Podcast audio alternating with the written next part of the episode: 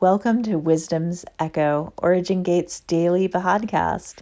This is Danielle Aliness, and I'm here to share with you an insight of the day. It's so nice to be with you all today, getting to share my heart and just share with you uh, some things that I've learned while growing in my relationship with Yahweh. It astounds me that the ways in which Yahweh uses our relationship with Him to be able to bless others. And so today, I hope that my words to you are a blessing. I'd like to share out of Proverbs three today, and I'm actually going to read the whole proverb. I love Proverbs three, uh, especially three five through six. Those verses are two of my favorite verses and um, have been in many ways uh, life verses for me that I hold on to and often think about and meditate on. But this whole proverb has also been something that I've read over and over, and it's an incredible proverb because it gives instruction and even, I would say, makes suggestions on how we can operate on a daily basis or on a weekly basis um, and see blessing and have influence and find favor. There's so many times where this proverb will say, "My son, do it this way, and then this great thing will happen." And I love that. I am a project manager, and I work for a company that um, is very busy. And so I work with lists, and I love checking things off my list. And I love even being given a list to do. I like it when somebody tells me, "Hey, I need this, this, and this done. And then this project will be finished, and we'll we'll have something really great to give to our client." And so I feel like this proverb uh, really resonates with me just in the way that I'm wired too. It's like, okay, do this and then you'll see this happen. So if that's you today, I think you'll, you'll find it interesting and also a huge blessing. Proverbs three. "My son, don't forget my teaching. Keep my commands in your heart, for they will add to you many days, years of life and peace. Do not let grace and truth leave you. Bind them around your neck.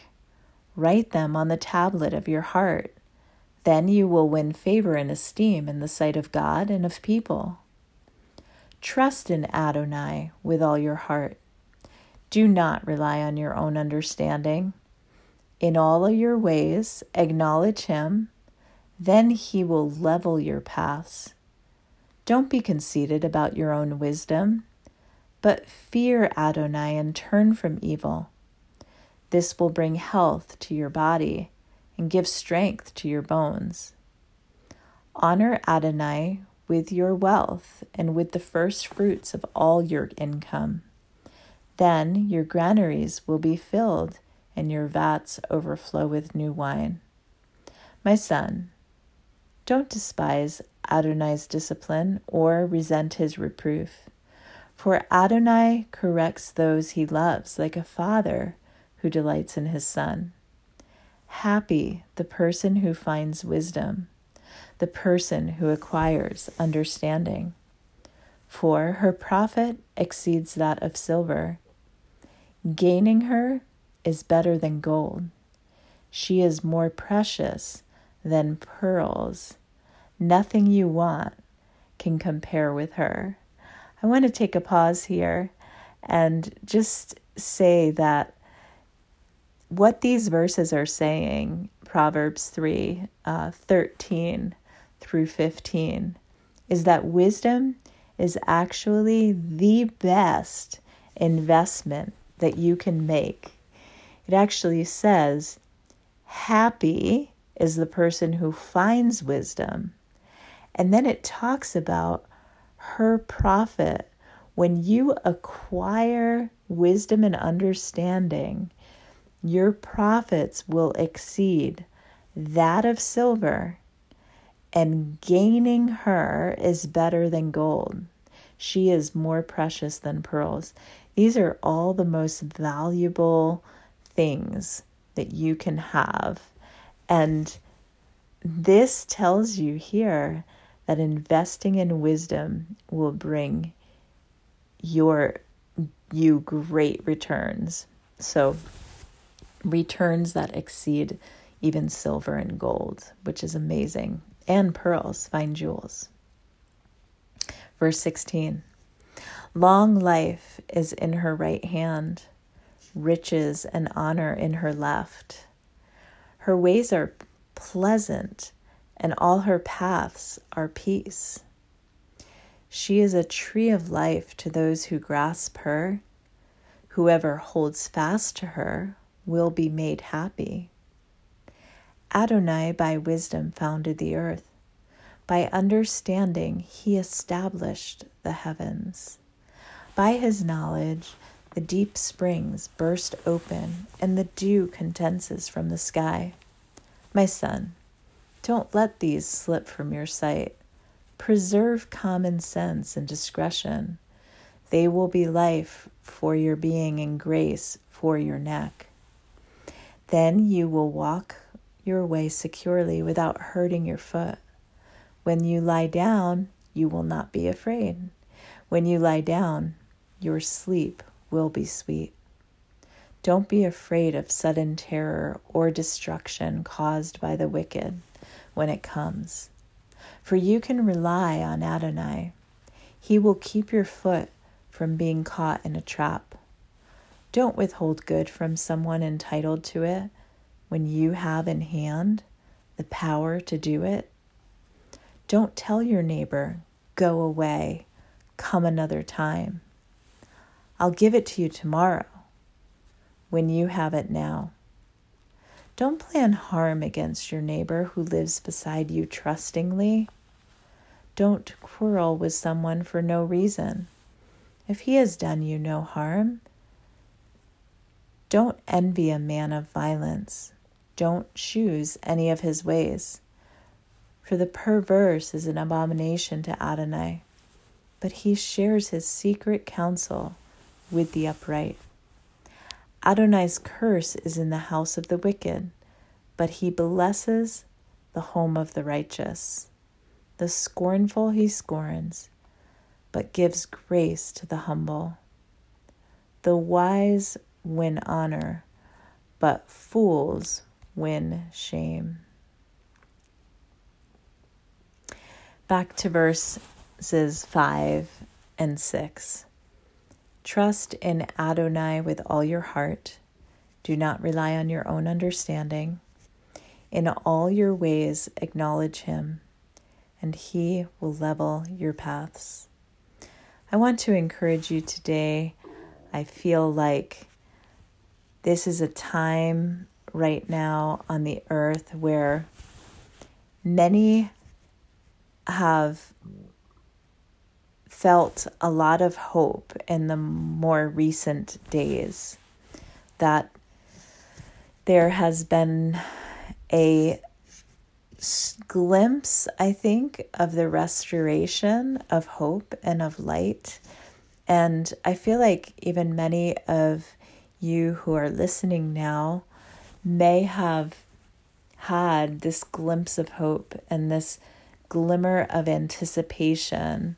Maybe something great happened to you in your family or in a relationship that you're in, or in work, or in the company that you run, or in your personal life, whatever it might be, that maybe something happened that seemed to be really good, or that was really good and exciting, but that maybe something disappointing also happened after you saw that glimmer of hope. Perhaps you thought that whatever this hopeful thing was, was going to go a certain way. Maybe you had an idea of the what positive outcome there would be. And I feel like some of you have had an interruption or an obstacle on that pathway to hope and to light and what's ahead. And I want to encourage you today to trust in Yahweh with all your heart and not lean on your own understanding. There are times in our lives where we will perceive and presume that something is going to happen a certain way. And when it doesn't, we despair and we lose hope and we lose that glimmer of hope or that light that we we had seen. But I want to tell you that I believe that when we put our trust in Yahweh and we don't lean on our own understanding of how we think things should work or the best way that we think it should be, but we trust in Him in all of our ways, in everything that we're doing, in every decision that we're making, um, that He's going to level our paths. And so those obstacles that may be in your way today, that may be in the way of you seeing that hopeful thing come to pass, will be made flat and you'll be able to move forward. And I really believe that. If you've been disappointed and despairing because something you hoped for doesn't seem to be happening the way that you thought it would, I want to encourage you that Yahweh is leveling your paths. He's He's leveling that wall that's maybe covering the hope that's ahead for you and and whatever it is that you desire. I believe that when you when those obstacles are leveled and you see the what's ahead, your hope will be fully just restored, and um, your faith will be increased. I encourage you to wait on Him, that you do not allow the hope that you have to die out because there's an obstacle in the way, but trust in Him with all your heart. Lean not on your own understanding. Know that He's leveling your paths, and speak life into that thing you're hoping for. Frame life around it. I release that over you today, the life of Yahweh into your situation and into what's ahead for you. I release the restoration of hope over you today. In the name of Yeshua, bless you.